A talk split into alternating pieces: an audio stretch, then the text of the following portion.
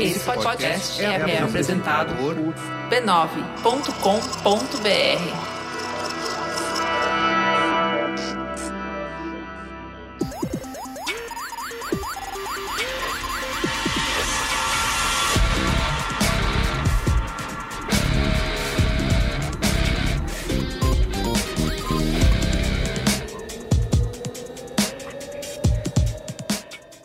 Eu sou o Carlos Merigo, esse é o Braincast número trezentos e sessenta e nove. Estou aqui hoje com Ana Freitas. Boa noite, Braincasters, ou boa tarde, ou bom dia. Depende muito da hora em que você está escutando o podcast, porque você é livre. Cris Dias. Boa noite, internet, boa noite, Brasil, porque é boa noite mesmo. Luiz Assuda. É, sei lá. Boas frases aí. Boas frases. Frases de impacto. Yoga Mendonça. Olá, pessoal, tudo certo? Tudo certo. Bom, ó, hoje estamos reunidos aqui para falar sobre a arte de falar não, né? A delicada arte de falar não. A gente consegue fazer isso? A gente... Eu, eu tô nesse programa é. porque eu não sei dizer não. Isso, exato. Todo mundo que tá aqui, exato. Ninguém sabe dizer não. E eu falei e assim, isso... eu não tenho nada para dizer. O que, que eu vou falar sobre dizer Ele não? Ele falou para eu participar. Merigo, vai, sim. O, o Carlos Merigo jogou lá, e aí quem vai participar? Eu não soube dizer que não dava, tô aqui. Isso. Aí o Merigo falou assim, o Cris tem que participar. Eu falei, tá bom, então eu vou. Todo mundo que falou não, não tá aqui, né? Só sobrou quem falou assim. Ai, meu Deus, isso é um paradoxo temporal. É. Vamos pro qual é a boa. Muito bem. É, então é isso. Mas antes, quero, como sempre, aqui divulgar a Rede B nove de podcasts, né? Você pode acessar podcasts ponto B nove ponto com ponto B R. Vai ter muitos programas pra aplacar sua saudade quando o Braincast... Quando não chega quinta-feira, né? O Braincast é só às quintas, mas até chegar quinta-feira tem programa segunda, terça, quarta, sexta, até domingo tem podcast novo sendo publicado na pra rede. Pra você não precisar ficar vendo Fantástico. Isso, por favor. Outro, é. dia, outro dia no nosso grupo, uma pessoa que eu vou, vou manter anônima falou, vocês acham que eu devia ver o Fantástico? É, isso eu também. Lá. Eu não entendi. Também. Vai ver um podcast da família B nove. É, é o famoso aí. Pô, o famoso não me veio com esse papo de novo normal pra voltar ah. a assistir Fantástico. Essa eu não engulo, não. Essa eu não engulo. Não, essa aí não dá. Até que me mantém informado. Por favor, né? Não Nossa. É se manter informado ouvindo podcast. Então é isso, podcasts ponto B nove ponto com ponto B R. E também antes, né? Ou mais antes do mais antes, mandar aquele alô pra galera da Braincasteria Gourmet, que é o nosso grupo fechado do Braincast lá no Telegram e no Facebook. Quem tá ali participa do nosso debate de ideias, né? Pro programa, recebe conteúdo exclusivo, dá palpite, né? Nas nossas pautas. Recebe o show da Dona Norma. Isso, exatamente. Todo o elenco fixo do Braincast está lá. E para você assinar, é só você acessar o R L B nove ponto com ponto B R barra assine, tá? E aí você vai ter todas as instruções lá. Pode usar. E mais do que isso, você vai o quê? Ajudar o Braincast a continuar, exatamente. Né? Exatamente. Produzindo conteúdo, respirando, botando a cabeça sempre fora d'água. Perfeito. Com a sua ajuda aí. Perfeito. B nove ponto com ponto B R barra assine, tá? É isso então? Vamos lá pra Muito pauta? Bem. É isso, vamos para a pauta. Não, já vou praticando. Não, não, vamos pra pauta, é. não.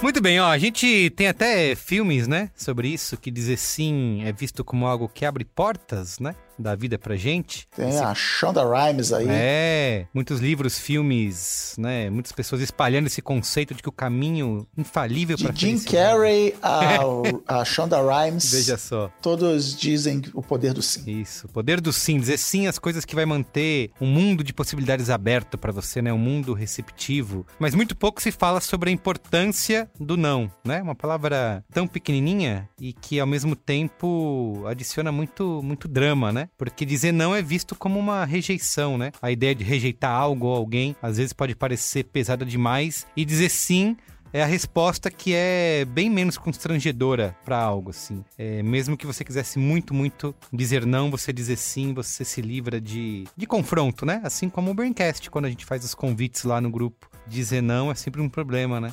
Uhum. Você é pressionado. Tem um cara que trabalha comigo, ele virou, já tem, né? Era no antigo normal essa história que eu vou contar. Caiu na minha mão, ah, tem esse projeto aqui, tá parado, e o cara lá não tá respondendo, tal. Você pode ver, por favor? Eu falei, pô, o que que que que aconteceu aquilo? Então, cara, é o seguinte, eu fui lá na reunião, venderam, venderam essa ideia pra mim, eu achei a ideia uma bosta, mas eu falei assim, eu vou topar pra não passar de chato, uhum. porque eu sei que vai morrer, esse tipo de ideia nunca vai adiante. Ai, que bosta. E, pô, e, e não vai... Cara, não, não foi adiante, os caras ficaram cobrando, ficaram no pé e tal, não sei o quê. E aí, quem teve que resolver a parada... Papaizão aqui, você. Não, vamos lá, vamos fazer um meio termo e tal. Que o cara mandou essa, ah, eu falei que sim, porque eu sabia que essas histórias sempre morrem. É, e esse, a questão de você sempre dizer sim pras coisas e se manter aberto pra um mundo de possibilidades, é isso que o Cris acabou de citar, te, acaba te colocando em várias enrascadas, né? Você aceitando coisas que você não queria fazer ou não deveria fazer e acaba sendo prejudicado por isso, por ter ficado sem graça, se sentiu constrangido é. por negar algo. Então é justamente o que a gente vai discutir aqui nesse Braincast de hoje. Né, os, os sentimentos enrascadas, né? E até discutir boas técnicas, né? Que para facilitar essa arte Aí de dizer sim, não. Eu vim nesse programa uhum. para isso. É porque citando, né, uma frase do cara que o Luiz Assuda adora, que é Steve Jobs, que ele já falou que ele Olha lá. Ele disse, Olha lá. Ele disse em vida que tinha tanto orgulho das coisas que ele não fez quanto das coisas que ele fez. Então, ele disse, ele disse em vida mesmo. Em morte. Seria bem é, ele disse, é. Não conseguiria. Se ele, ele disse em morte. Depois da morte. Ele disse depois da morte, gente. Então temos uma, uma coisa bem mais séria pra discutir aqui hoje, né? É. A pauta é Walking Dead. Isso. Cara. Vida após a morte. É. Estamos sendo justos com ela. Carlos com aquela reunião de cartas psicografadas é. de Steve Jobs. Foi na ele. mesa branca que ele disse isso. Prometendo iPhone até, até a versão trinta e oito, prometendo MacBook até dois mil duzentos e cinquenta e quatro. Pois é. Tá, vai dar tudo certo. Bom, mas eu queria começar a conversa perguntando se pra todo mundo aqui da mesa é tão difícil dizer não do jeito que a gente tá... Porque assim, eu, como o Cris falou, tem dificuldade de dizer não, eu também me considero uma pessoa que tem dificuldade em dizer pra não se constranger, pra não parecer que tá rejeitando, pra sempre ser o legalzão da galera, acaba se metendo em rascada por dizer sim pra tudo. Mas não sei se pra todo mundo é assim ou se vocês têm facilidade. Fala, não, não vou fazer, porque tem gente que tem, né? Só aceita fazer aquilo que realmente quer fazer. Como que é a experiência de vocês? Eu acho que todo mundo tem, de alguma maneira, menor menor escala de dificuldade pra dizer não, mas eu acho que tem um lance mais... Ser socializada como mulher tem um fator extra que a gente é socializada pra não, não desagradar e não, não confrontar nunca. Então eu, eu sinto uhum. que tem, tem uma camada a mais aí. E aí isso me fez... Eu tenho muita dificuldade, pessoalmente, em entrar em conflito direto. Eu sou muito a pessoa que apazigua as coisas e que abaixa a voz. E também tenho uma necessidade muito grande de agradar, acho que como muita gente. Isso fez com que eu tivesse, ao longo da minha vida e até hoje, eu tenho eterna batalha com a minha capacidade de dizer não pras coisas, especialmente quando, quando diz respeito a trabalho, assim. Eu falo sim pra tudo e, tipo, não existe tempo hábil pra eu conseguir entregar é, as coisas pras quais eu falo sim, não é por maldade, é por coisas que eu quero fazer mesmo. E aí começou a acontecer alguns anos que eu não conseguia entregar e aí eu ficava frustrada, ansiosíssima, né? Tinha crise de ansiedade, porque, puta, não consegue entregar, muita coisa pra entregar. E aí nessas eu comecei a entender que eu ia precisar falar não pras coisas. Acho que eu melhorei um pouco, ainda não cheguei no meu no ideal, mas se antes eu não falava não pra nada, hoje eu consigo, acho que eu aumentei essa capacidade um pouquinho. Eu acho que eu ainda tô talvez nos sessenta por cento do meu ideal. Eu ainda Tem outras, é, tem outras coisas pra conseguir falar não. Mas eu realmente acredito, não estou aqui defendendo falar sim pra tudo, mas eu realmente acredito que uma boa parte do que eu construí ao longo da minha carreira, por bem ou por mal, e a, a visão profissional que os lugares que eu trabalhei têm de, de mim, tem muito a ver com essa eterna disponibilidade. E com o fato de que eu sou sempre a pessoa que ia lá, entregava e conseguia fazer, e fazia assim, sacrificando hum. muitas vezes coisas que eu não deveria sacrificar, e que eu entendi do jeito errado. Então, sim, eu acho que dizer muito sim, de fato, abre portas, mas ao mesmo tempo, tô eu aqui é, lutando pra dizer não, e sendo obrigada a dizer não, porque depois de dois burnout na carreira, tem que falar não, mano. Mas você julga que é isso, né? Se você não tivesse sido essa pessoa sempre disponível e dito sim pra tanta coisa, talvez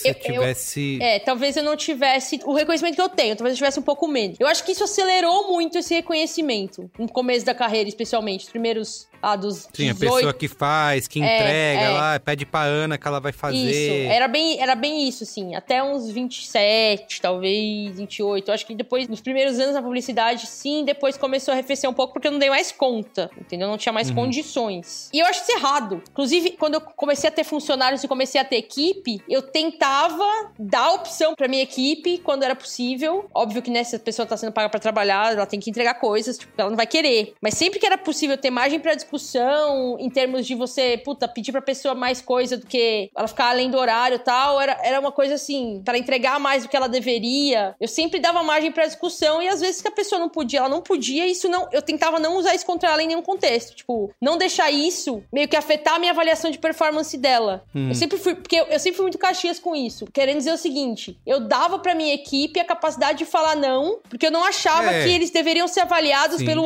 over, entendeu? Pela... Depois que a empresa foi comprada e aí veio uma... A empresa que comprou uma puta, né... performance, entrega, mas isso aí mudou muito, porque aí espera-se sim mudou que... Mudou o mindset, né? Mudou o mindset. Mudou o mindset.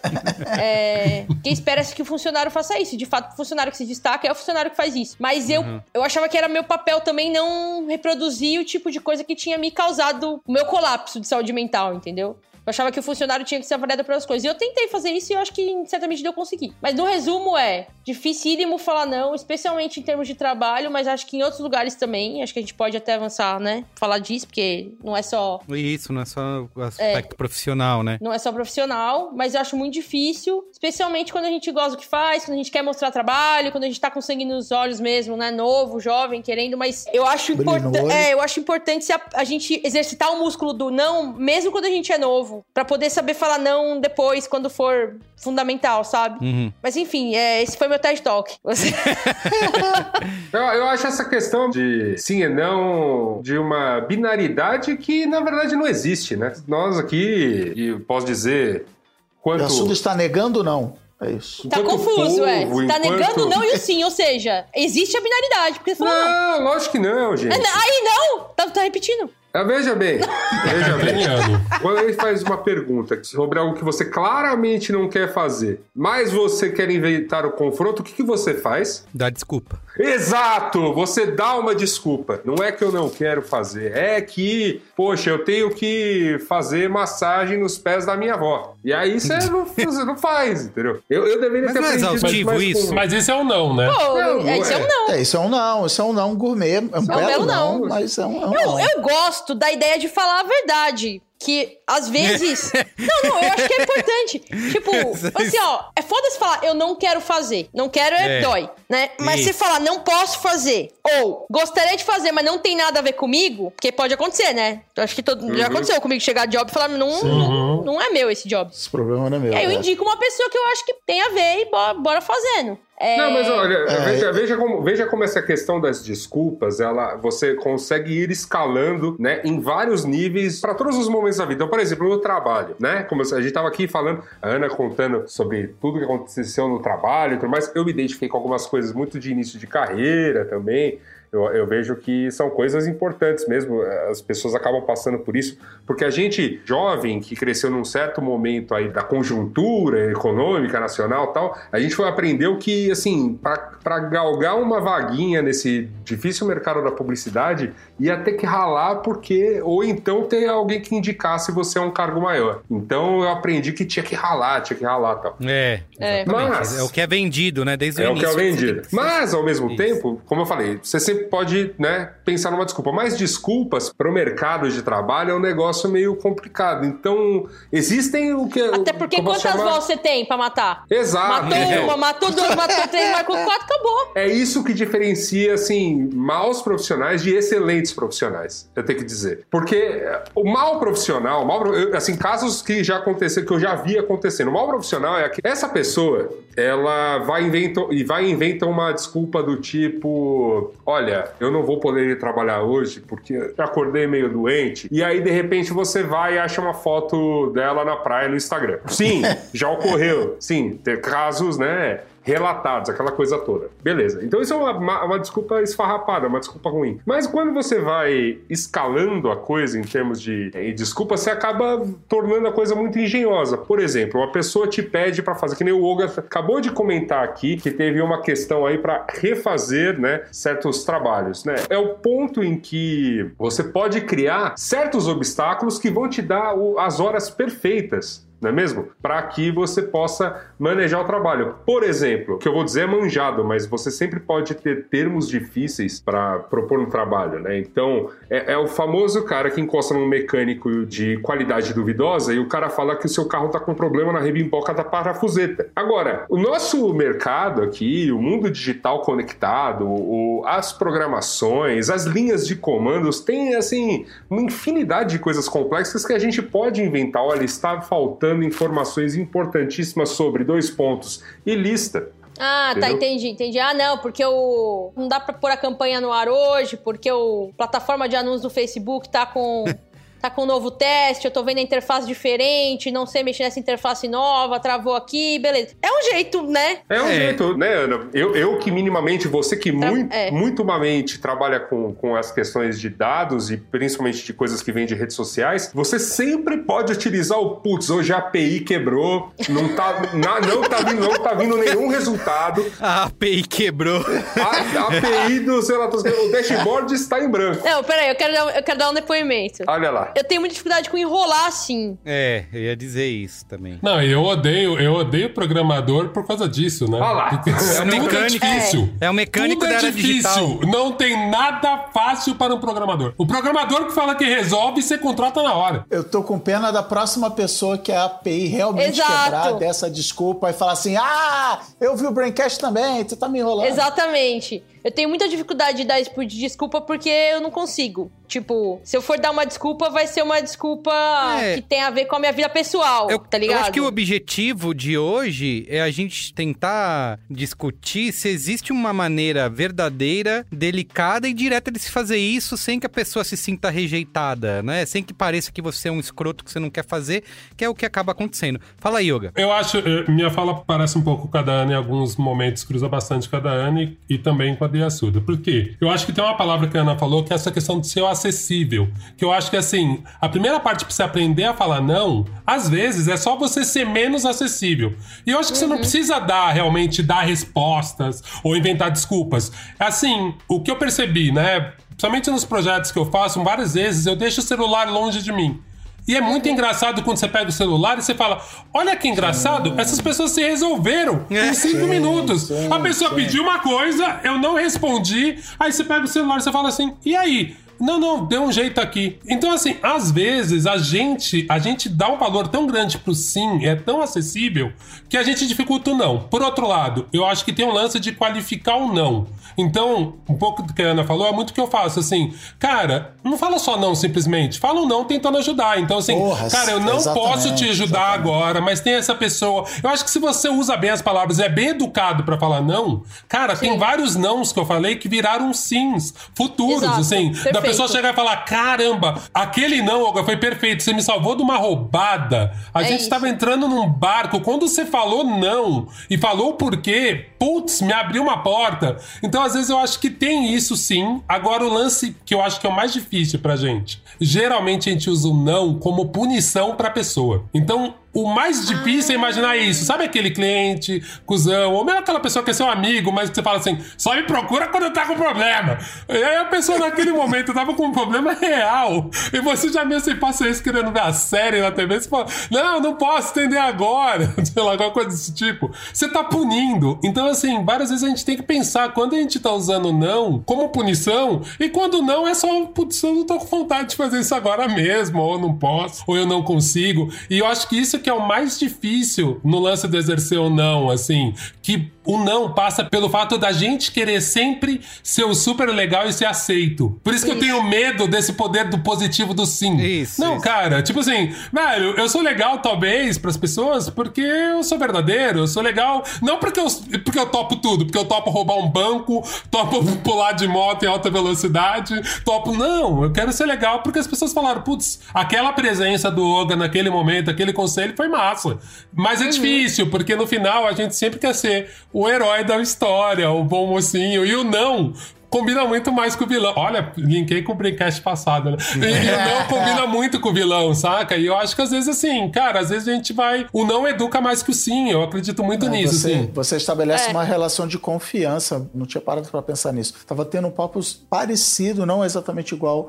Conheci ontem com um cara da, da equipe de vendas do BuzzFeed, que é isso de que as pessoas já estão cansadas de ouvir, ouvir eu contar essa história, mas que eu trabalhava no Facebook. É um não, não sei, aí vem, vem da interpretação, mas é, a gente estava num treinamento e aí a, a pessoa que cuidava da parte de mídia mostrou para o cliente um, um número lá, uma estatística que o cliente não, não estava bom. E aí o cliente veio e falou assim, caraca, a primeira vez que alguém falou uma coisa que eu entendi aqui, o que, que eu faço para melhorar isso? Eu estou realmente com um share of voice muito baixo, o que, que eu faço? E o que se espera de uma pessoa que trabalha com vendas e tal é falar assim, ah, é só você gastar mais dinheiro comigo que você resolve. E ela virou e falou assim, ah, você não precisa fazer nada, é só você otimizar melhor isso aqui que você consegue seu, o, o seu resultado. Então não, não foi um não, tô forçando uma barra para encaixar essa história aqui, mas me fez lembrar que assim, ela gerou uma relação de confiança com o cara ali na hora, que hoje ela tipo é executiva de vendas em Nova York, entendeu? É, é, ela mostrou os erros, mostrou os bastidores, então eu, eu uso muito isso, falo, ó, oh, cara, não, aqui, ó, isso aqui vai dar errado, tal, é, mas eu, tipo a Ana, eu sempre tive muito problema, né, de dizer não, e parte do Do, do motivo de eu dizer sim para tudo era mais ou menos o seguinte, vai chegar no fim do semestre, no fim do ano da minha avaliação de performance, eu vou precisar mostrar o que, que eu fiz durante esses meses.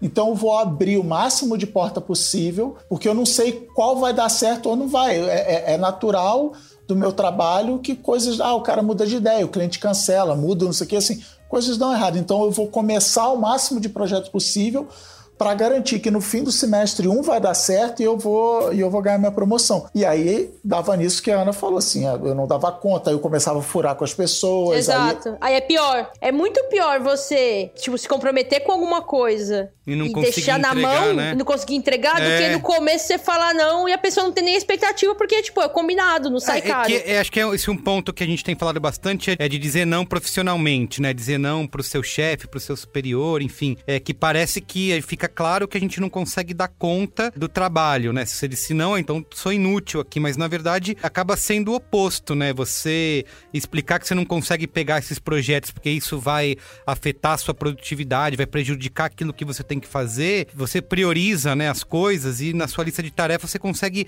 entregar melhor é, aquilo que você deveria fazer, né? Assim, sim. Acaba, você, você colocar esse limite é isso, você acaba entregando coisas melhores, porque fica essa sensação, né? Eu vou dizer não, então ah, tô mostrando é. que eu não consigo fazer, né? E o não pode ser também, não precisa ser não, não vou fazer, né? Pode ser não, não consigo neste prazo. Isso, exato. Sim. Posso consigo fazer isso em outro depois, prazo. em outro, é. Não, em o outro momento. Falou, o, que, o que o Yoga falou é, é chave, assim, chega com uma solução. Então, assim, teve um caso hoje de manhã, assim, ah, não, não dá pra fazer isso que o cliente pediu. Só que você não pode simplesmente levantar os braços e falar assim, não, não vou fazer isso que o cliente tá pedindo, é um absurdo, tava fora do contrato, tava...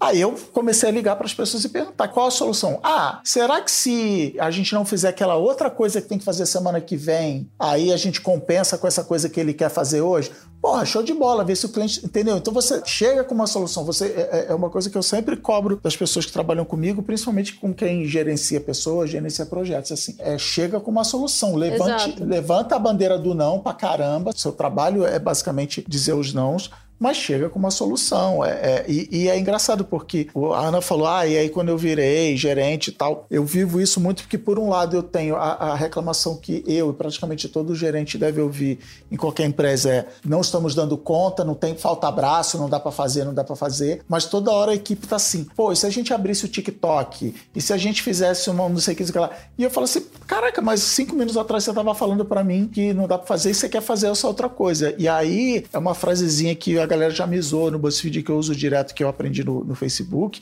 mas que é realmente poderosa, que é o foco no impacto. Você tem que olhar e falar assim, de todas essas... Porque assim, eu tenho um universo de coisas que eu posso fazer. Quem trabalha em serviço, quem trabalha na economia criativa, cara, eu posso escrever uma novela de trezentos capítulos é. pro BuzzFeed. É esforço versus resultado, né? Isso. Qual é a coisa que eu vou fazer que vai dar o maior impacto pro... para empreitada. E para empreitada é, vou ganhar mais dinheiro, o público vai gostar mais de mim, os, os clientes vão ficar mais felizes. Então não é só no, como é que eu vou ganhar mais dinheiro, mas assim, cara, eu vou fazer essa coisa aqui e eu vou ter um impacto muito maior do que a outra coisa. E vou chegar no fim da semana, do mês, do ano, e falo assim, olha que legal que eu fiz. Então, é, é, foco no impacto, para mim, tem sido uma régua muito boa de dizer não, até porque o meu não vira isso. Cara, isso que você está falando é super legal, mas dentro de uma lente de foco no impacto, eu acho que a gente devia fazer essa outra coisa aqui. Uhum. Então, é, é, eu, eu meio que aprendi na marra, eu... eu ano passado aprendi muito a, a dizer não, e aí agora estou sendo obrigado, que nem a Ana falou, dizer os meus nãos e dizer o não dos outros também. Falar, cara, você não vai fazer isso, porque não, não, não vai dar, você vai espanar, então. Uhum. Mas é isso, é um exercício. Eu queria dividir com vocês uma história, minha dificuldade de dizer não, que me colocou numa situação bastante curiosa, mas ela não é de trabalho, é de dizer não em âmbito pessoal. Mas que eu acho que também é bom pra gente falar um pouco disso. Porque com trabalho é mais pragmático, né? Mas na vida pessoal... tem mais tons é, de cinza, mais complexo. Né? Quando você fala essa questão de inventar desculpas, né?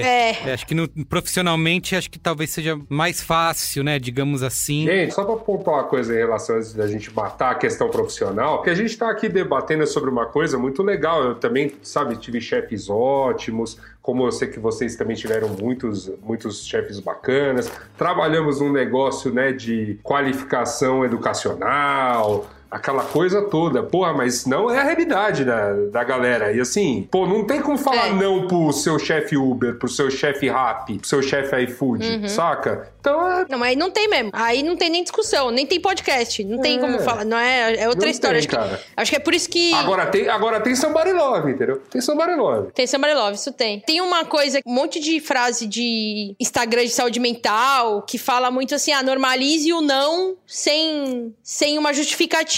Que eu tenho minhas questões com essa maneira de ver. Eu acho que isso vale muito. A galera fala muito isso pra contextos em que, como mulher, você precisa se posicionar de uma maneira que é contundente e que não precisa ficar explicando toda hora. E, e nesse aspecto eu entendo e acho interessante. Por outro lado, eu acho que pra você, de fato, criar conexões e conquistar a confiança de pessoas, não só em âmbito profissional, mas também em relações pessoais, né? Você precisa dividir com as pessoas as razões pelas quais você, de repente, não pode se comprometer com alguma coisa.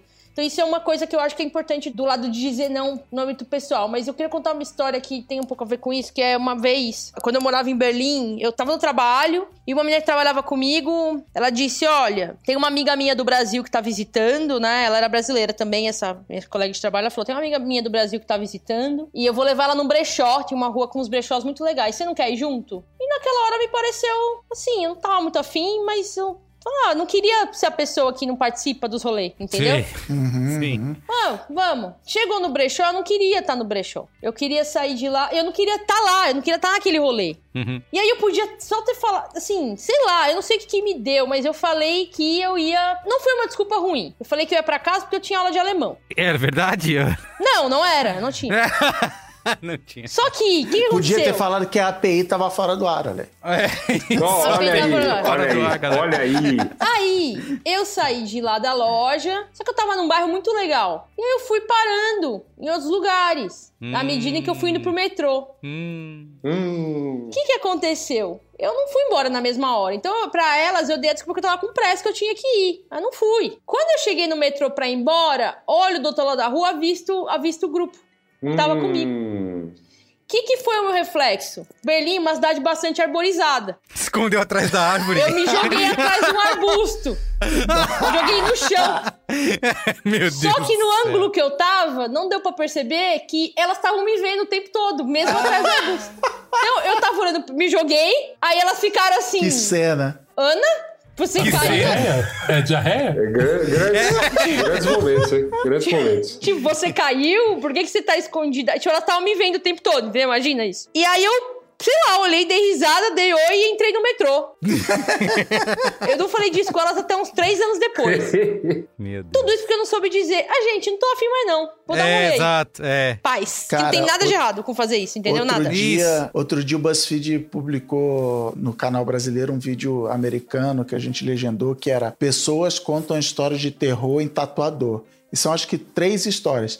E as três histórias são, no fundo, a mesma, assim. Eu vi que ia dar merda... Mas eu fiquei Sim. sem graça de dizer não. Caralho! Mano, sério, isso é muito... Eu tava, eu tava com a Clarinha do lado, a Clarinha vendo, a gente rindo. Eu falei assim, Clara, você entendeu que todas essas pessoas, era, era só elas terem falado assim, Aí, galera, mudei de ideia. Deixa pra lá. Teve uma que falou, ah, eu já tava lá quatro horas com ela refazendo o meu desenho. Eu falei, ah, desenha essa, tatua essa merda. Esse desenho horrível no meu corpo que vai ficar, sabe? Cabelo cresce, fala aí de cabeleireira, mas assim, tatuagem, é. Cara, diz não, fala, cara, mudei de ideia. Assim, é, um, é, um, é uma versão, é o, né? Uma vertente. É, e tu dá uma noção. Mudei de ideia. Tem uma thread, né? Tem uma thread no Twitter que é tipo a coisa, coisas mais absurdas que aconteceram comigo porque eu não sabia dizer não. Tem, é, várias, exato, porque, tem uma galera que fala de tatuagem, total. Porque você, até onde você vai pra evitar constrangimento, é. Né? Que seria simplesmente isso. Dizer não, você vai se metendo em coisas, em enrascadas e se fode na. Na vida por conta dessa falta de, de coragem, digamos assim, de simplesmente falar. Porque assim, ah, o método de usar desculpa pode funcionar muitas vezes, mas esse caso da Ana ilustra isso, né? Você usar uma desculpa qualquer, uma mentira, te bota numa enrascada. É, depois é, você pode sustentar ser, a mentira, pode... é uma bosta, é, entendeu? É, não, exato, essa, mas aí... essa preocupação da Ana, que levou ela a se jogar atrás de uma blusa. É assim, eu, eu sou o cara que, ah, vamos, eu digo não, porque tem dia que eu não tô afim, eu tenho filha, eu tenho Tem, né? Sou um idoso que dorme cedo, acorda cedo. E ao longo do tempo eu fui vendo que as pessoas já não me chamam mais pra sair. Às vezes eu até, pô, queria ter ido. Ah, bicho, não te chamei. Então, assim. Tipo, você é disse uma... não tanto por tanto tempo, é, né? É, que o dia que você quis. Mas, é, assim, é. Cara, tem, tem limite, entendeu? É, e, e, assim, voltando ao negócio de trabalho, eu já coloquei isso literalmente em, em avaliação de funcionário, que, assim, ah, a fulana de tal tem a qualidade que eu mais prezo em alguém que trabalha comigo, que é, eu sei que eu posso contar com ela. E, e, e é diferente do que a Ana falou e que todo mundo falou que fazia no início da carreira. Eu sei que ela é pau pra toda obra, que ela topa. Não, é, é assim, eu sei que se eu der um job na mão da Ana e ela topar, eu não preciso mais me preocupar com isso, e vou chegar no final e vai estar bem feito, vai estar no prazo e tal. É diferente de, sabe, ela topa tudo, ela vira noites, ela se vira, sabe, assim, cara, mas, mas é óbvio que vale do chefe e vale da pessoa também. Diz assim, olha, estou no meu limite, não consigo pegar mais job e tal, então... Mas é, é engraçado que uma dessas pessoas que eu tô contando a história, ela estava com altas dificuldades de filmar agora na quarentena em casa, e de novo, não é um não, mas ela, ela ficou sem graça de dizer, galera, não estou conseguindo... É, meu equipamento não tá legal, não, a minha casa é feia, não sei o quê. Ela, ela ficou sofrendo, aí um dia eu sentei com ela e falei assim, ei, tá tudo bem? Ela, não, eu choro todo dia na hora que eu vou filmar, porque... Eu, eu falei, que isso, cara? Vamos mandar luz pra você, vamos mandar tripé, vamos mandar equipamento, vamos mandar... Enfim, é, chegou essa semana o equipamento, vamos ver o que que dá. Então, assim, esse medo de magoar, ah, não quero que pensem mal de mim, o que que meu chefe vai pensar se eu disser que eu não tô conseguindo fazer, sabe? Não é assim que funciona. O outro ponto da invenção de desculpa é que a pessoa pode ir sempre tentando resolver, né? Ah, não vou poder fazer porque a A P I quebrou. Ah, não, não tem problema, esse aqui usa outro negócio que você não vai precisar desse... Não, mas então é porque eu não vou poder, porque o meu computador, tá? Não, mas aqui a gente te empresta um. Tem dois detalhes que eu acho que dá pra gente discutir. Tem um gancho que a Suda puxou que eu acho bem interessante mesmo, que é esse... Se a gente entender que o não é um privilégio e é coisa de gente uhum, privilegiada. Uhum, uhum. Então é isso, assim, eu não poderia falar não pra polícia. Gente branca com olho azul pode falar não, um não bem melhor que o meu. Então as coisas que eu não posso falar não. Do, do Rio de Janeiro, não vou botar máscara não. E aí? É, é o que a gente viu, né? Então esse cara fala não pra polícia, peita a polícia, ele viu até onde vai o privilégio dele e agora ele tá sendo questionado. Então acho que isso é interessante pros dois lados. Primeiro pra gente até valorizar o pouco privilégio que a gente tem de falar não. Então muitas vezes assim, a gente consegue falar não pra pessoas que têm afeto pela gente. Então realmente, se eu falar uns nãos pra minha mãe, pra minha mãe eu posso ser mais sincero, porque eu sei que ela vai gostar de mim, mesmo que eu não topar algum encontro, alguma coisa desse tipo. Então eu acho que é uma coisa que a gente tem que pensar também. E tem outra coisa, cara, que eu falei assim, putz, mas é, eu sou esse cara que fica exercitando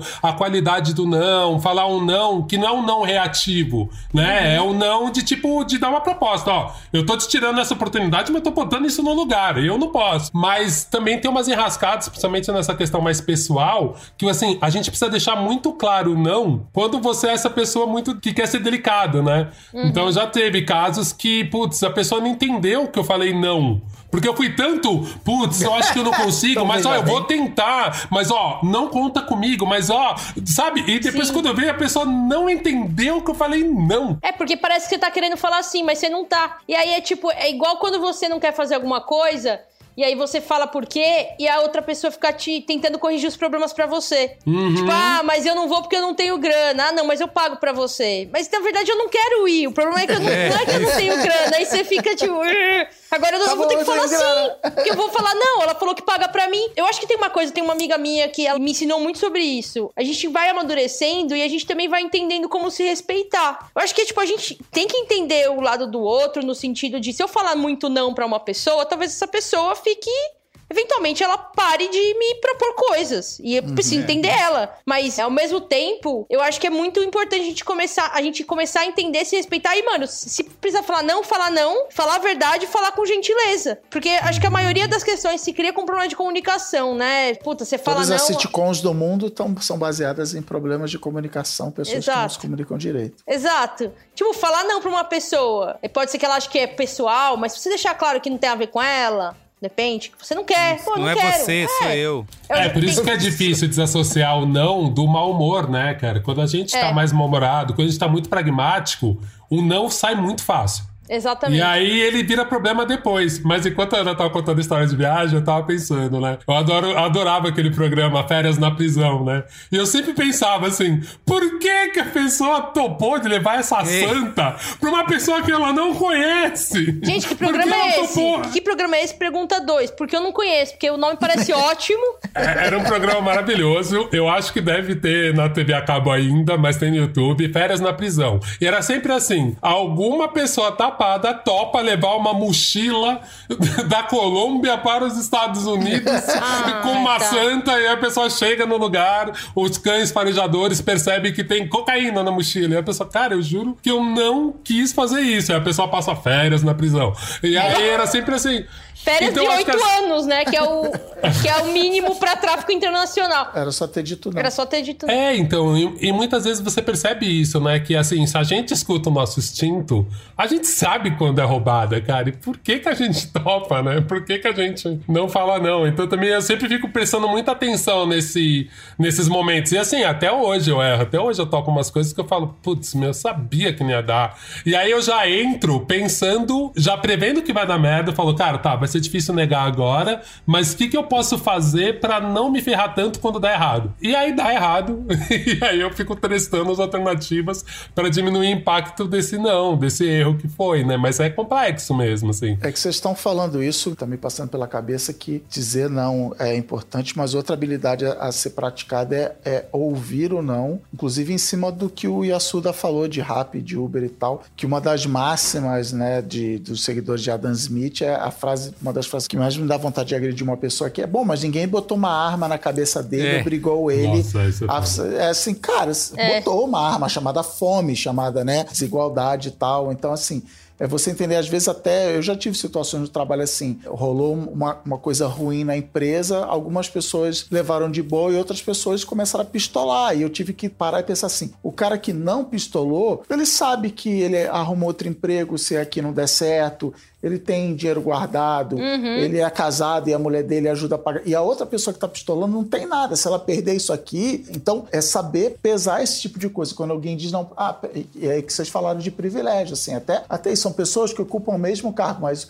Uma pessoa é mulher, uma pessoa é negra. Cara, essa pessoa foi treinada a vida inteira a só dizer sim, ouvir o sim ou não. É. Você não pode deixar a responsabilidade só... Ah, mas você não disse não, então você Exato. pode aí. É, não, eu acho que uma outra coisa que tem a ver com o que você falou é... Beleza, a gente tem que falar sobre aprender a dizer não, mas a gente também tem que falar sobre aprender a respeitar o não dos outros. Eu tô falando mais especificamente sim. de nãos em contextos de relações pessoais, tá? Uhum, acho que trabalho uhum. tem outras camadas, tem muito do que você falou agora, Cris, do que o Iago falou, do que a Suda falou. Mas em relações pessoais, porra, é muito difícil ouvir não. É muito difícil, oh. né? É rejeição. Mas, cara, é tão importante, é tão rico você, quando você consegue estabelecer, construir uma, uma relação com alguém, seja uma relação... Não tô falando relação romântica só, né? Tô falando qualquer tipo de relação interpessoal, de, de afeto, o que seja. De você conseguir... É, essa liberdade, essa liberdade, né? De, de falar não e dar pra pessoa o conforto, a liberdade de falar não quando ela também não tiver, não querer isso ser ok. Ela falar, pô, não, porque eu não quero, não tô afim. E, mano, você saber é, que eu... não é com você, sabe? Eu tento fazer algo quando eu peço algo pra alguém, ou faço os convites e tal, que é, não sei se funciona, se não funciona, mas que é sempre deixar claro que, ó, se você não quiser, se você disser não, tudo bem, sabe? Não vai, você não vai ser cancelado e nunca mais, é, ah, vou ficar remoendo isso o resto da vida. É uma coisa que só, só vai ser legal se você tiver realmente muito afim de fazer, né? Se você tiver é, disposto, tiver vontade, se você quiser. Se, se não, por qualquer motivo que seja... Sinta-se livre para dizer que, que não quer, que não pode fazer. Mas, ô Merigo, por causa da Ana, eu passei vinte e cinco programas citando Sapiens, do Yuval Harari. Uhum. Agora eu vou passar vinte e cinco programas citando Hamilton.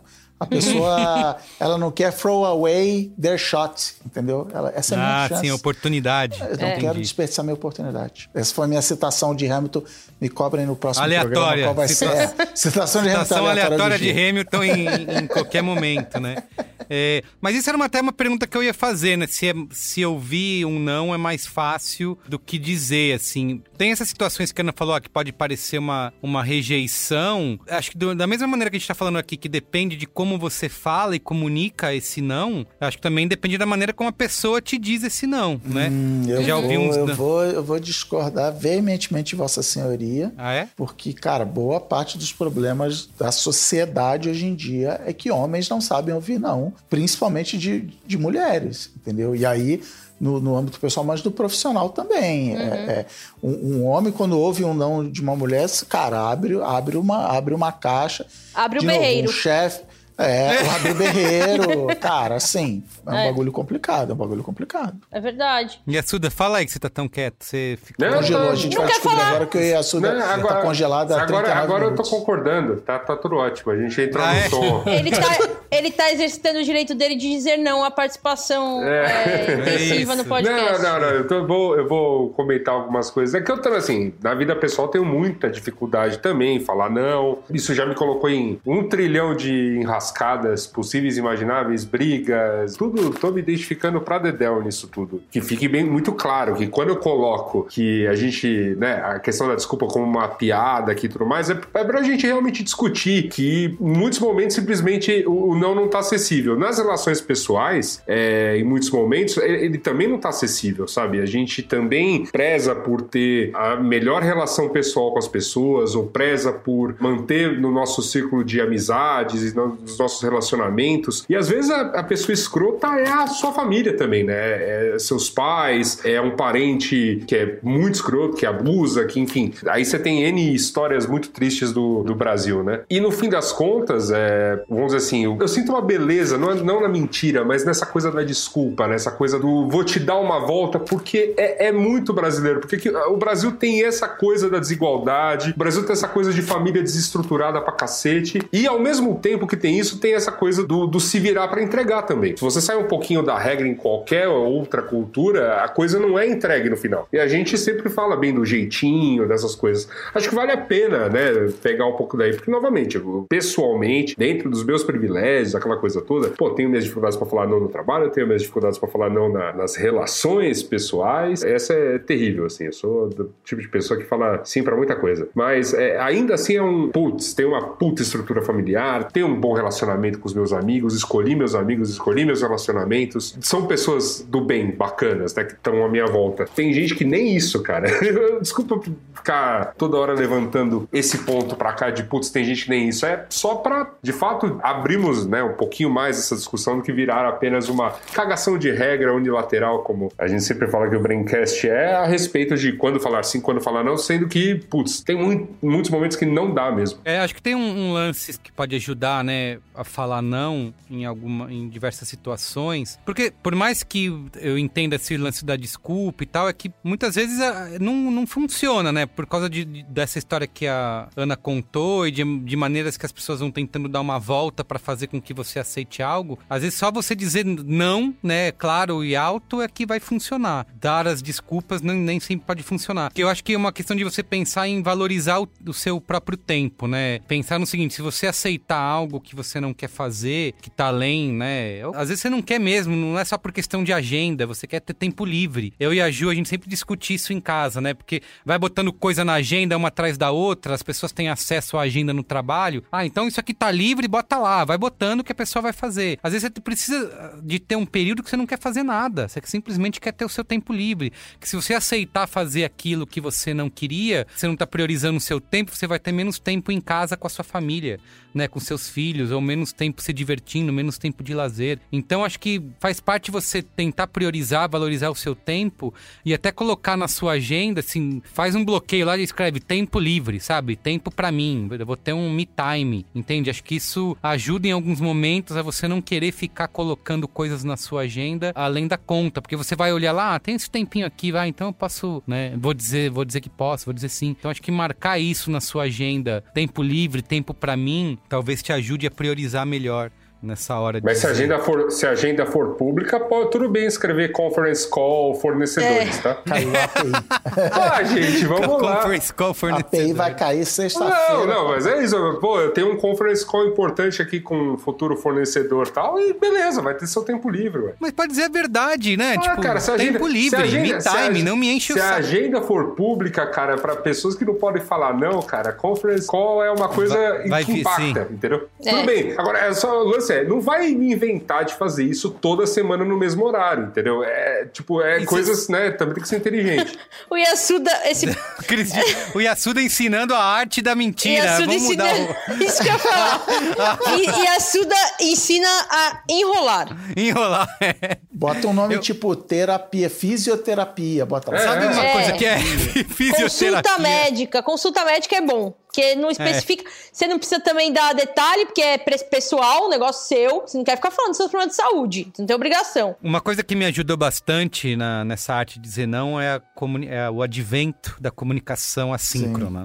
né? Como diria Ken Fujioka, o milagre da comunicação assíncrona. Porque comunicação por e-mail, por WhatsApp, mensagem, é, sempre me permite fazer uma coisa que deveria acontecer sempre. Até comunicação pessoal, né? Ao vivo, por telefone, que é, vou pensar, eu te respondo depois, né? Não preciso agora resolver ou dar uma resposta, eu realmente preciso de um tempo para analisar se isso vai ser bom para mim, vai ser importante, se eu realmente quero fazer.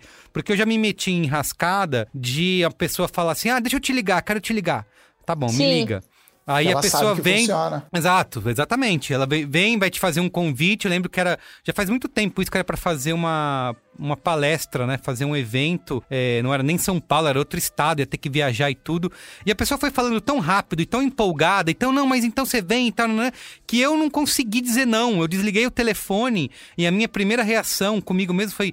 O que que eu acabei de fazer, sabe? Eu não queria isso. Eu, sei eu lá, lembrei, precisava... Lembrei de uma vez da faculdade. Vocês lembram? Eu não sei se isso existe ainda, mas vocês lembram aquela galera que vendia assinatura de revista na, na porta de faculdade? Sim, sim, sim, total. Mano, uma Dos vez... hemofílicos. Eu tenho uma mala até hoje aqui em casa, uma mala horrível. Uma vez me pegaram na porta da faculdade que eu assinei duas revistas, que a hora Nossa, que eu assim, ó, dez metros depois, com na catraca, eu falei, meu Deus, o que eu fiz? Eu falei assim, ó, eu fui hipnotizada. Eu fui hipnotizada, eu não então, queria essas revistas. Você ganhava uma mala quando você, você fazia assinatura da revista, é, você ganhava então, uma mala. Ganhava. Eu tenho essas malas aqui em casa. E pra cancelar essa porra. É que essa galera te pega, né? Rapidinho, vem aqui rapidinho, aqui, ó. É. Deixa, eu falar, deixa eu te fazer essa oferta. Cara, mas...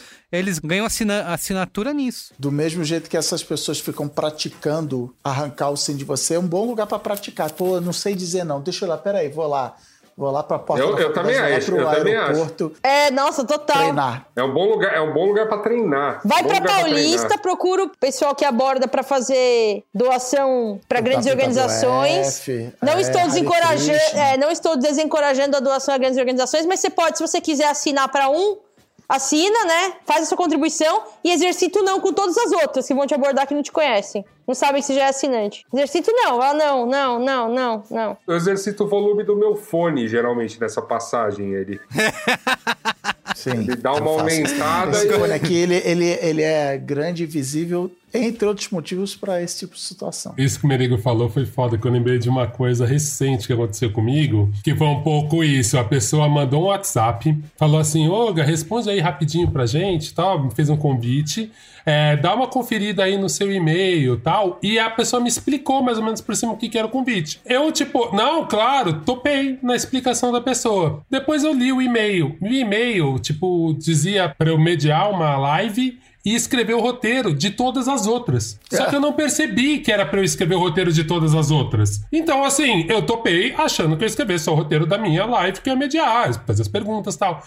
E aí depois, assim, cara, poucas horas antes do evento, a pessoa me cobra, tipo, entrou no WhatsApp e, tipo assim, ô, oh, e aí, tal, a gente ia querer aprovar o roteiro e tal. Eu falei, ah, legal, putz, são essas perguntas. A pessoa falou, tá, e das outras? Cara, eu quase tive um mini infarte, assim, eu falei... Puta merda. Gente, calma aí, calma aí, aconteceu uma coisa muito errada, que eu não entendi que eram as outras. E assim, putz, foi aquele não bizarro, porque foi um sim tão bom, tamo aí, que demais, e depois você tem que dar aquele não. E assim, já dando esse não, procurando solução, ó, seguinte, eu não vou conseguir produzir isso pra amanhã, porque é muita coisa e eu tô terminando um trampo, mas ó, eu consigo, vou te indicar essa pessoa, essa pessoa, cara, se tiver um custo, tô junto com vocês, porque eu que vacilei, você escreveu, né, óbvio, a pessoa foi super delicada e tipo assim, não, não se preocupa, a gente te dá um jeito, legal que você indicou essas pessoas, a gente tem como correr, também a gente não te cobrou antes, então tá tudo certo, mas é aquele lance que você fala assim, putz, cara, por que dessa resposta imediata? Por que Por que desse sim é. imediato? Por que desse não imediato? Por que dessas coisas cruzadas? E isso pra mim tá acontecendo muito nesse tempo de pandemia, que são todas essas coisas, essa urgência bizarra e ao mesmo tempo uma não urgência na hora de cobrar, porque os prazos da pandemia também eles andam, né? Então sim. A pessoa te sonda e depois a entrega sempre umas coisas meio tipo, putz, você não viu, já te mandei. E aí acontece. Então eu tô muito atento justamente a isso, assim, de também não ser tão efusivo e tão rápido no meu sim, mas ser mais eficiente no meu não, assim, porque realmente, cara, a chance de você se meter roubada, e essa foi muito triste, porque, putz, não tinha vilão, não tinha errado, ninguém tentou me enganar. Eu que vacilei e não vi. Só que no convite oral não tava claro. E no escrito, eu achei que era quase uma repetição do convite oral, assim. Eu é, acho que eu li com menos atenção. Tá? É, tipo, é só confirmar aqui, né? É só dar sim aqui no calendário. E aí depois é, você fala assim, mano do céu, o que, que eu tô fazendo? É, esse negócio de botar coisa no calendário por você, eu já cliquei em não direto. Uhum. Nem fui avisado antes, ninguém conversou e negociou esse, tá essa também, data, é esse horário. Tá certo. Não é assim, vai colocando na agenda. Não, né? Jamais, é isso mesmo. Sim. Cliquei em não. Às vezes tem retorno, ah, por que, que aconteceu isso? Às vezes, às vezes não. Mas eu acho muito importante isso de poder falar, olha, dei uma olhada aqui na sua, na sua proposta e acho que não, não se encaixa, não vou poder te ajudar, e, sabe? E outra coisa também, outro truque, life hack, quando eu comecei essa história de fazer meu podcast, vender mídia, de virar creator e tal, a primeira coisa que eu fiz foi colocar uma pessoa no meio do processo entre eu e quem queria anunciar, quem queria... Então, assim, ah, é, é, e, e a relação... Tá, é claro, assim, não só por... Ah, eu vou ficar sem graça de dizer não, mas também pelo, pelo que a gente falou. Chega alguém e fala assim, pô, Cris, eu queria fazer um negócio do, do meu uhum. produto, do seu programa. O cara vai me convencer de que aquela é uma ideia super legal, eu vou mandar o famoso assim, ah, já não tô ganhando nada mesmo, então vou fazer de graça. Então, assim... Eu vou ficar empolgado e aí eu preciso de uma pessoa para virar para mim e falar assim, não, cara, olha aqui, você tem uma tabela de preço, você tem não sei o que, você Isso. tem que se dar o respeito. E assim, beleza, cria-se uma barreira e até eu, é, é uma desculpa para dizer, puta, sabe o que é o Merigo? Eu até queria, isso mas é foi essencial. O Merigo que no... Sabe que a primeira coisa que eu botei para fazer isso na minha vida, Cris Dias, se chama Ana Maron. Sim, e foi um, um bálsamo na vida, porque era isso, quando o B nove estava começando e tal, e tinha muito reuniões com agências, com clientes, e quando você é a cara do negócio, né, você é a pessoa que está se vendendo a si própria, a sua imagem, né, todo mundo vai tentar tirar uma casquinha e aproveitar o máximo possível, e você sempre se vê colocado nessa situação de não dizer não, que é aquilo que a gente falou, para não fechar portas, né, ah, se você fizer isso, você vai ter novas oportunidades com a gente, né, grandes coisas virão se você topar fazer e você vai entrando nessa, né? Então é muito importante, se é esse o caso, né? Se você é um, se você tá se vendendo a si próprio, tem um negócio que depende da sua imagem, é, você ter alguém que vai fazer o papel do bad cop mesmo, né? Que vai Sim. dizer não pras coisas. Sei que às vezes pode parecer ridículo você dizer que... Ah, você vai ser a pessoa que vai estar tá lá na reunião pra dizer não, legal, muito bem, tudo, vamos fazer sim. Mas vai ter alguém que vai sempre botar ali, ou tá bom, vai fazer, mas custa tanto, ou não, não isso a pessoa não faz. É, e ela e não, até na hora da faz pessoa... Muita diferença. Na... No primeiro pedido da pessoa, você fala assim, pô, mas beleza, pergunta, tipo você falou, pergunta pra Ana, que é ela que cuida disso pra mim. A pessoa já às vezes nem manda. Ela fala, ah, aí, pô, não sei o que, tá. Sabe, ela, ela já cria uma barreira. Já, é, já... O filtro já tá ali, né? Ela nem queria tanto assim, beleza. Na arte de enrolar do Yasuda, eu também já fiz isso antes da, da época da Ana Maron. Eu criei um e-mail com outro nome. Então, olá, olha, olá. Isso aqui eu não, não. Isso aqui é com a. com a Silvana Oliveira. Vou te mandar aqui o contato dela. Ela vai te responder. Não, mas veja é... só vocês. A minha cabeça está explodindo agora. Eu sei, isso aqui não é mupoca, mas eu já tô tendo ideias empreendedoras aqui. Olha, dizer não é tão difícil. Quem é privilegiado terceiriza. Cara, vamos abrir... Personal um... não, Zeitor. Vamos abrir uma startup para dizer não para as pessoas, entendeu? Caralho! Personal milionário. Não, é isso. Milionário. É isso. Vender não. Vou vender não. Vender não. Cara, eu já vi um, um texto, um post, seu bad copy. Um post em inglês do cara que contratou um serviço pra terminar com a namorada. Pô, se ele combinou caraca. com a namorada, eu não vou terminar com você, mas eu sou jornalista, eu vou contratar esse serviço aqui que vão terminar com você. E ele relata a jornada. Mas assim. Você lembra aquilo do Silvio Santos, que ele gravava na, na secretária eletrônica, o funcionário chegava no S B T, isso é real, o funcionário chegava no S B T, a secretária falava, vai lá na secretária eletrônica, aperta o play. A pessoa apertava o play e era demitida pelo Silvio Santos. Eu achava isso genial. Que um desrespeito absurdo. Sai pra lá, sai é um pra desrespeito lá. Absurdo. Imagina você entrar no lugar, apertar um play e ouvir a mensagem desse tipo te demitindo. É, o George Clooney naquele filme lá que ele anda de avião pra caramba lá, o trabalho dele isso, é mandar pessoas embora. Demitir. É chegar, ele nunca vê aquela pessoa, olá, você não trabalha mais. Mas isso aqui, cara, sei lá, eu só... Só me mandaram vir aqui fazer isso. É, eu acho que demitir é o não mais difícil do mundo. É muito difícil. É muito escroto, é muito escroto. É um dos nãos piores, assim. É, é, é, é por isso que é, que é importante ter essa... É, ser direto nesse sentido, né? Você vai numa situação dessa, inventando mil desculpas e, uhum. e querendo, né, dourar a pílula, eu acho que é uma situação pior, né? Na minha visão. Enrolar não funciona nessa hora, sabe? Não, com certeza. Vamos, vamos lá, né? Uma hora muito difícil. Uma hora muito sensível, você não vai inventar desculpas. Tem situações que não dá, demissão, velório, pô, pelo amor de Deus, não dê uma desculpa, né? Faça as coisas direito. No velório? velório? É, é, como pô, assim? Sei lá, não, não fica inventando desculpa pra Luiz, cara. Ou vai, presta as condolências, ou enfim, não fala nada, entendeu? Hoje eu terminei com a minha terapeuta. É? É que, sério? Terminei. Como se faz isso? Você deu alta pra ela, Ana?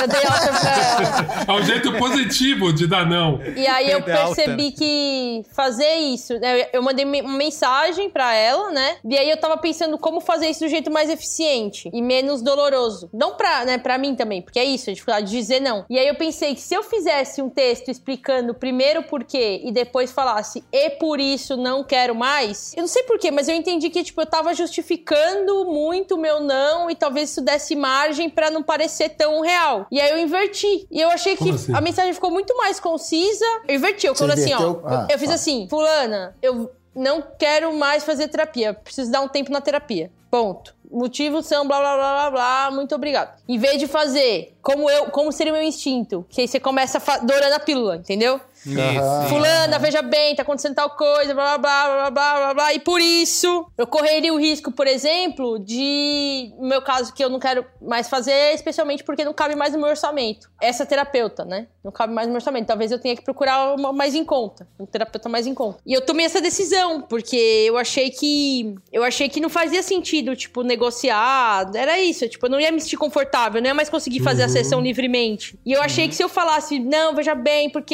eu não tenho dinheiro, blá, blá, blá, blá, blá, blá. Talvez ela me oferecesse uma opção outra que, tipo, eu não ia ficar confortável. E você não queria. E, é, é e talvez eu aceitasse, porque eu não ia querer falar não de novo. Então, eu afirmei primeiro o que ia acontecer. E depois eu dei o contexto. Ah, entendeu? Sim, eu acho sim. que isso, em alguns casos, pode ser útil. A gente pensar em como a gente diz o não, entendeu? Pra que ele hum. fique claro. Muito bem. Qual é a boa? Qual é a boa? Qual é a boa?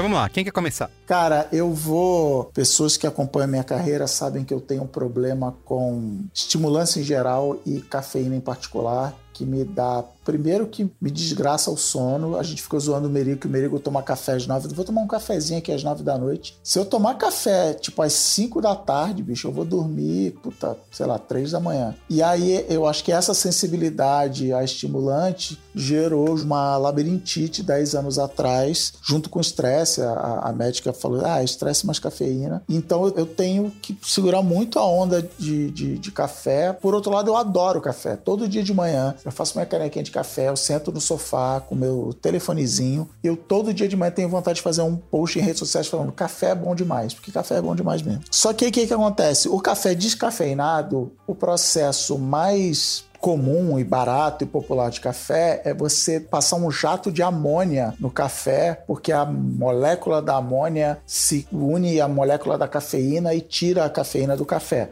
Só que o problema é que o café fica com o famoso retrogosto de, de amônia, que eu não recomendo pra ninguém. É, é muito fraquinho. Deus me livre. Você sente. É um café ruim. É um café que você fala assim, porra, por que, que eu tô tomando essa merda? Deixa de ser aquele café de dar vontade de postar como café bom. Beleza. Aí nessa, no novo normal aí do isolamento social, eu agora tô fazendo mercados em aplicativos de delivery. E aí eu, eu sempre ia no mercado e procurava café descafeinado. Só tinha o mesmo café descafeinado, uma marca brasileira barata, com gosto de amônia. E aí, nos aplicativos de delivery, eu joguei lá, café descafeinado. E aí, achei um café, que é da marca Orfeu. Isto não é, um, não é uma propaganda do Orfeu, mas se quiser me patrocinar, não sou nenhum George Clooney, mas estamos aí. E eu pedi o Orfeu pra ver qual era. E, cara, e aí eu tive a grata surpresa ao ler a embalagem do café Orfeu. O café cafeinado do Orfeu é considerado um café bom, gourmet, de qualidade, tipo exportação, essas coisas todas. E a minha felicidade ver que o café Orfeu, ele usa um processo de descafeinização é, inventado na Suíça, que usa água em alta pressão, as porra toda, não sei explicar, mas não usa amônia. Então ele tem gosto de café normal, ele tem gosto de café bom. Eu estou extremamente feliz, estou tomando café três, quatro vezes por dia e continuo dormindo como um bebê e não tendo labirintite nem nada, graças ao,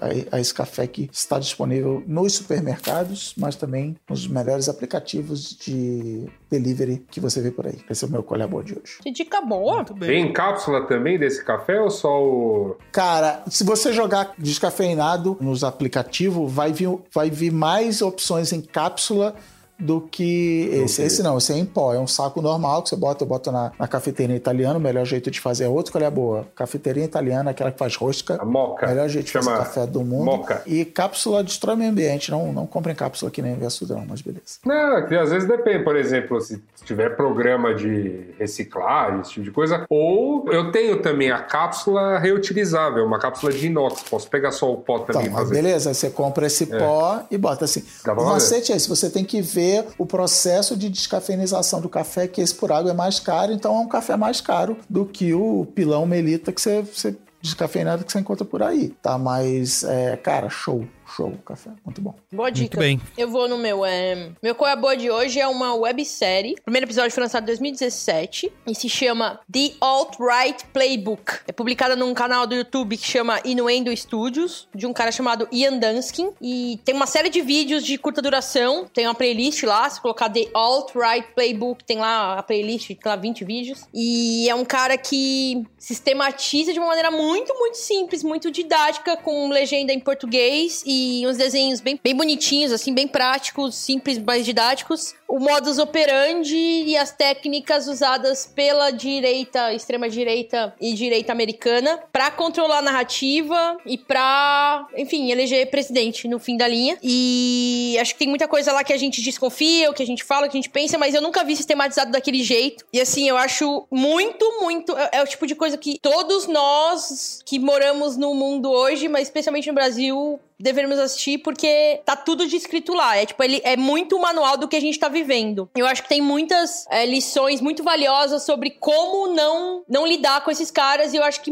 muito frequentemente a gente lida exatamente ao contrário do que tá sugerido lá, porque é como a gente conhece, mas não funciona, inclusive alimenta o tipo de narrativa que eles querem construir. Recomendo muito, muito, muito, assim, é fundamental pra viver. Repete o nome aí. The Alt-Right Playbook, ou em português, o manual da Alt-Right, né? da direita alternativa. Super aplicável para a direita brasileira também. A gente sabe que eles aprenderam a fazer com os americanos, então nada, nada surpreso aí. Então, claro no que... workshop do Steve Bannon. No workshop do Steve é. Bannon. Né? Exato. Claro que tem contextos que se aplicam de maneira diferente, mas as técnicas narrativas, a maneira de controlar os debates, de controlar os discursos, a maneira de se comunicar muito específica, que tem resultados muito específicos, idêntica, e que, na boa, assim, assistir aquilo é entender a metodologia, entender como eles conseguem estar tá sempre atacando, como a direita consegue estar tá sempre no ataque e joga tão bem no ataque, e por que que a gente tem que estar tá sempre se defendendo e a gente tem, é tão ruim na defesa. Perfeito. Show. É, putz, pra ficar no tema, lembrei de um, de um filme, o filme No, que é um filme chileno. Ah, muito bom. Que ele é muito legal, acho que muita gente não viu ele, que fala sobre umas eleições, sobre um plebiscito é, no Chile de oitenta e oito, e que a galera teve que bolar uma campanha para falar não para o plebiscito. Enfim, é um filme bem divertido, é bem legal. Eu acho que deve ser fácil de achar, não sei se tá na Netflix, vocês dão os seus pulos, mas é só buscar por No, que é, é que bem legal. O... É estrelado pelo Gael Garcia Bernal, né? Isso. Dirigido pelo Pablo Larraín. Esse mesmo. É muito bom esse filme. Tô vendo aqui, tá no Telecine é, Play. ou Telecine Play, ou alugar na Apple ou no Google. Muito bem. Outra coisa que também tá um pouco no tema, a gente acabou falando um pouco sobre relacionamentos e tal, mas tem uma série, é uma série reality show, na verdade, da Netflix, chamado Casamento à Indiana. Não sei se vocês tiveram o prazer de cruzar com isso. É uma série Não. que mostra uma mulher que ela é uma casamenteira, ela faz aqueles casamentos arranjados, que na Índia ainda é comum, principalmente para as famílias com mais grana. E aí tem toda uma problemática que a gente pode problematizar, né, vindo de outra cultura, porque você percebe, imagina, você contrata essa mulher com a casamenteira e ela faz o trabalho do Tinder para você, ela procura para as famílias um par ideal para aquele moço, para aquela moça que quer casar, blá, blá, blá. E aí, óbvio, tem todos uns preconceitos, coisas de lá deles, tem gordofobia, tem umas coisas que você fica meio... Ah, tá meio estranhando, assim, né? Mas é interessante porque a gente ficou falando desse não, né? Tem muito não, e tem uns nãos malucos, e ao mesmo tempo, como na relação deles, eles têm um casamento quase com a família, um casamento arranjado. A mãe, o pai, eles aprovam, a família aprova o seu cônjuge, cônjuge, né? Eu já aprendi a falar direito agora com, com o Moro. Você aprova o seu cônjuge, é muito interessante você entender que, assim, cara, tem momentos que são muito constrangedores, assim, porque toda essa sensação de você receber um não no relacionamento é a família inteira, sabe? Tipo, você fala assim, não pra uma família inteira mesmo. Então, putz, vale a pena ver. E é divertido, assim, a montagem, o jeito que eles contam as histórias, os personagens. Cara, é impossível você não se identificar com uma das pessoas, assim. Tinha uma mulher que ela era muito difícil, assim, tipo... Porque as pessoas vão falando os requisitos, o que que elas querem. Então é um programa bem interessante, bem divertido. E o último é um jabazinho. Tá em pré-venda agora, um livro que eu fiz a capa. E é um livro bem legal, assim, porque eu vi muita gente discutindo descolonização, né, do olhar. E ao mesmo tempo a gente vê pouca coisa sobre esse pensamento africano contemporâneo, né? Então a gente vê agora na literatura, somente com a Grada Quilomba, que lançou um livro aqui e foi, meu, a sensação na Flip do ano passado, tal. A gente ficou falando muito nas artes, na literatura, putz, vamos olhar para a África, vamos olhar para esse continente inteiro, para os saberes, mas academicamente, o livro não é acadêmico, tá? Mas é uma pesquisa de um professor do Muryatan Santana Barbosa, e ele vai mostrando pra gente todo esse pensamento da África contemporânea sobre racismo, identidade, questões, mas ele vai pegando a produção intelectual mesmo. Então é bem legal, ele tá em pré-venda, ele é da Todavia. Então, se você botar A Razão Africana, Muryatan S. Barbosa, agora tá pra você comprar ele na pré-venda com um descontinho. Então, vale a pena conferir. E é isso, minhas dicas. Muito bem. É, eu, da última vez que vim ao Braincast, comentei, né, sobre a empreitada que eu tinha começado. E aí eu tô... Como é uma coisa que eu tô, assim, vivendo, respirando essa coisa do Data Detox, acho que vale a pena para ir colocando aqui, neste espaço de Qual é a Boa, algumas ferramentas muito legais com as quais eu tenho tido contato. Até para poder explicar melhor e tirá-las do contexto apenas de Data Detox, se a pessoa não estiver mega interessada nesse assunto. Por exemplo, essa ferramenta da qual eu vou comentar neste exato momento, que ela fez uma coisa por mim que putz, foi mágica, assim. Eu tinha um problema que é eu desisti de usar o Google Fotos para o meu backup pessoal e quis subir isso para uma, para uma nuvem, ou, enfim, poderia manter isso no meu computador, mas a gente tem que saber que fotos antes da era dos celulares tinham uns nomes muito escrotos, tipo D S C cinco nove sete oito seis ou P um três quatro oito dois quatro sete oito, coisas do gênero. E o iPhone faz a mesma coisa, se você vai tentar resgatar seus arquivos da iCloud, viu? Também é cagado desse jeito. Uhum. O Android tem até esse nomezinho que vem com ano, mês, dia, hora, minuto, segundo, mas também tem diferenças de padrões entre os Androids. Tem uns que tem um nome com prefixo, tem uns que não tem. E pra finalizar toda essa treta, todas as fotos que você tirou há muito tempo, e vamos dizer, nós, nós que já temos um tequinho mais de idade que o, o jovem, como diria Luiz e Gino, e como é Luiz e Gino também, nós temos umas fotos digitais de uma época que as câmeras é, não tinham uma série de coisas e, as, e essas informações de data, de local, por exemplo, que só vai, só vai ficar mais forte realmente com o celular. Mas é, mesmo data não tinha um padrão tão bacana, apesar de que existe um padrão de tagueamento que chama Exif, né, E X I F, que acompanha as fotos digitais já há bastante tempo, mas mesmo ele veio se aperfeiçoando e, e tudo mais. Qual é o lance, né? Eu tinha que organizar mais ou menos vinte e sete gigas de foto, então vocês imaginam o tamanho da treta. É, isso porque, né, o Google Fotos já me fez o favor de tirar a qualidade da maioria delas, né? Então já, elas já estavam compactadas, então eram muitos arquivos. E eu precisava de uma solução, cara, para renomeá-las, para ver essas informações, mas, cara, eu, nem a pau, n- jamais eu iria mexer uma a uma, ver o que, que tava errada, não sei o que lá, ajustar. Cara, trabalho de uma vida, não ia rolar. Para me ajudar, eu achei essa ferramenta que ela é open source, eu usei a versão do criador mesmo, mas é, eu já explico a limitação dela. O nome da ferramenta é Exif Tool, de ferramenta para Exif. Ela é uma ferramenta bem complexa e bem completa de manipulação de imagens em, em assim, baseada, para você fazer coisas em muitos arquivos de uma vez. Então, no meu caso, eu pude fazer exatamente isso que eu falei, que foi, cara, eu precisava organizar, ver as fotos que estavam com o Exif cagado, principalmente as mais antigas, né? Ver as fotos que tinham nomes cagados e ver quando que elas foram tiradas para dar um nomezinho, ano, mês e... e dia, né, e, e a hora e tudo mais, para ficar mais ou menos tudo num padrão, para que qualquer sistema, do mais bobo possível, conseguisse organizar a visualização por ordem cronológica, por exemplo, né, ou até ficasse mais fácil de eu organizar as pastas da forma como, cara, vocês não acreditam como vem cagado o, be- o tal do backup do Google. E aí, é, essa ferramenta, eu juro para vocês, óbvio, tem uma barreirinha de entrada, sim, porque é uma ferramenta sem interface de usuário, né, sem interface gráfica.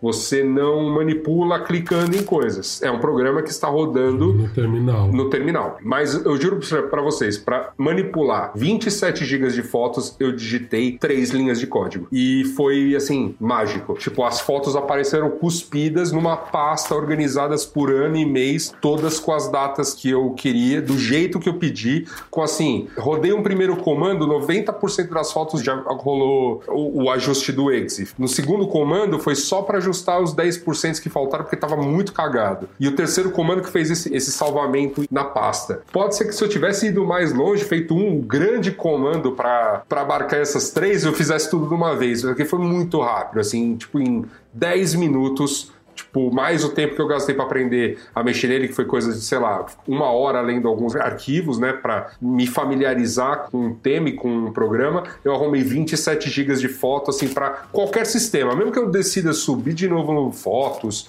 ou vá para iCloud, ou faça, né, como eu fiz, um outro sistema, maravilhoso. Então, para quem tem esses arquivões, esses volumões, eu tô olhando para você mesmo, Cris Dias. É... É, não, porque, não, porque você é o mais velho na, na mesa, então eu sei que você tem mais fotos, é só isso. E aí... Não, e, e né, aquela coisa, para né, pra vocês que são pais também, fotos das crianças, fo- fotos, muitas coisas, muitos momentos, eu achei fantástico, eu virei fã, o, o criador, né, o, chama Phil Harvey, deixa a ferramenta em open source, indica quem pegou a ferramenta dele para fazer coisas, para ajudar, por exemplo, quem jamais digitaria uma linha de, co- de, de comando, então tem umas interfaces gráficas que ele até indica, mas o mais legal é que você entra no fórum do produto dentro do site site do produto, tá ele e Phil Harvey lá explicando as pessoas a, a como utilizar, e tem uma área do fórum que é para newbie. Então, assim, pra gente que vai ter pergunta besta, idiota, e inclusive essa de, de tipo, ele tratar o backup do Google Fotos foi uma necessidade meio recente, né? Porque as pessoas começaram a, a querer sair do Google Fotos bem mais recentemente, depois, principalmente depois de dois mil e dezoito, escândalos de privacidade e tudo mais. E a partir daí ele, ele teve uma alteração no produto que ele colocou algumas coisas para você conseguir pegar informações de um arquivo que o Google manda junto com a sua foto, mas que não manda na foto. Porque se você simplesmente pegar o backup do Google e jogar na iCloud ou, ou no seu, na sua nuvenzinha qualquer, ou deixar no seu computador, cara, é, é terrível, assim, terrível. Não dá pra fazer nada com, com as fotos. É. A primeira vez que eu fui tentar, eu desisti. Na segunda, eu achei o Exif Tool. É uma belíssima ferramenta. Fica aí a minha dica. Caramba, e Assuda, você pode começar um negócio aí, hein? Tô sentindo aí. Olha aí, a startup.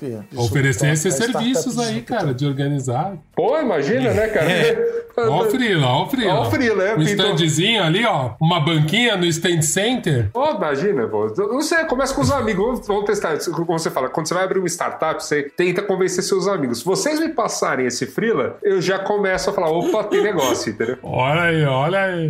Muito bem. Bom, o meu qual é a boa é o seguinte, é uma trilogia de livros que é bastante famosa, já traduzida para mais de oitenta idiomas, milhares, milhões de cópias vendidas, enfim. Mas que eu só fui conhecer esse ano, que eu tenho lido lá em casa com as crianças, a gente tem se divertido muito. Para quem quer, assim como eu, criar filhos subversivos, que questionem autoridades, né? Em vez de obedecer autoridades, que questionem o sistema. Uma boa pedida, que é a trilogia de livros da Pippi Meialonga, que é da escritora sueca Astrid Lindgren. Ela publicou esses três livros na década de quarenta, né? Entre mil novecentos e quarenta e cinco e quarenta e oito. Ela escreveu o primeiro livro como presente de aniversário para a filha dela de dez anos, mas no fim acabou se tornando um sucesso. Depois, na década de sessenta, teve até uma, uma série animada, um filme em animação também, lançado nessa época. É, esses três livros foram publicados aqui no Brasil pela Companhia das Letrinhas, né, na edição atual. É o Pippi Meialonga, é o primeiro deles, depois tem o Pippi a Bordo e tem o Pippi nos Mares do Sul, que conta a história dessa uma menina de nove anos, né, chamada Pippi Meialonga.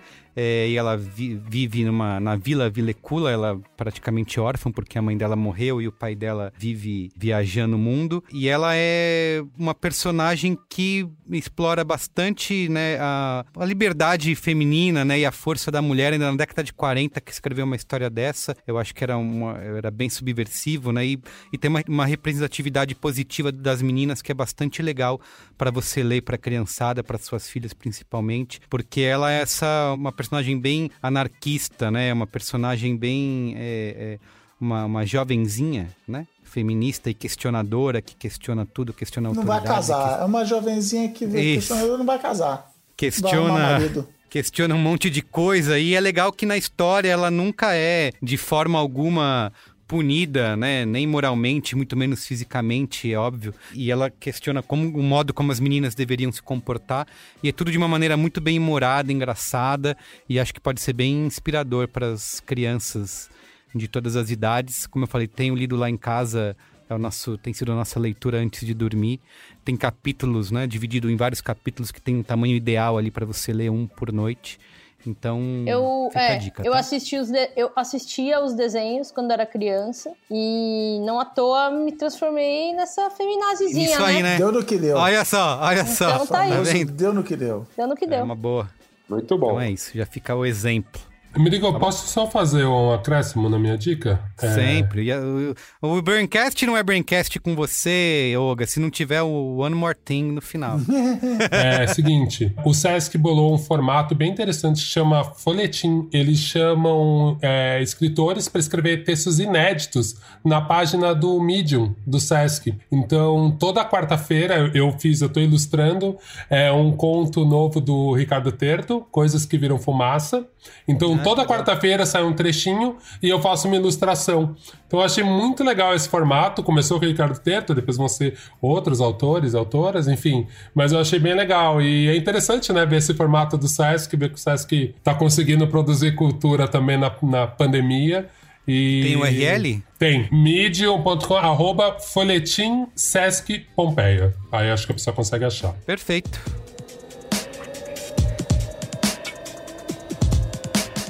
Bom, é isso, gente. Braincast, lembrando, é uma produção B nove, apresentado por mim, Carlos Merigo, hoje na companhia de Cris Dias, Ana Freitas, Yoga Mendonça e Luiz Assuda. Eu faço a coordenação geral junto da Juva Lauer e Cris Bartz. Produção e apoio à pauta da Beatriz Fiorotto. A edição é de Mariana Leão, com a supervisão de Alexandre Potachef e apoio de Andy Lopes. A identidade visual é do Johnny Brito.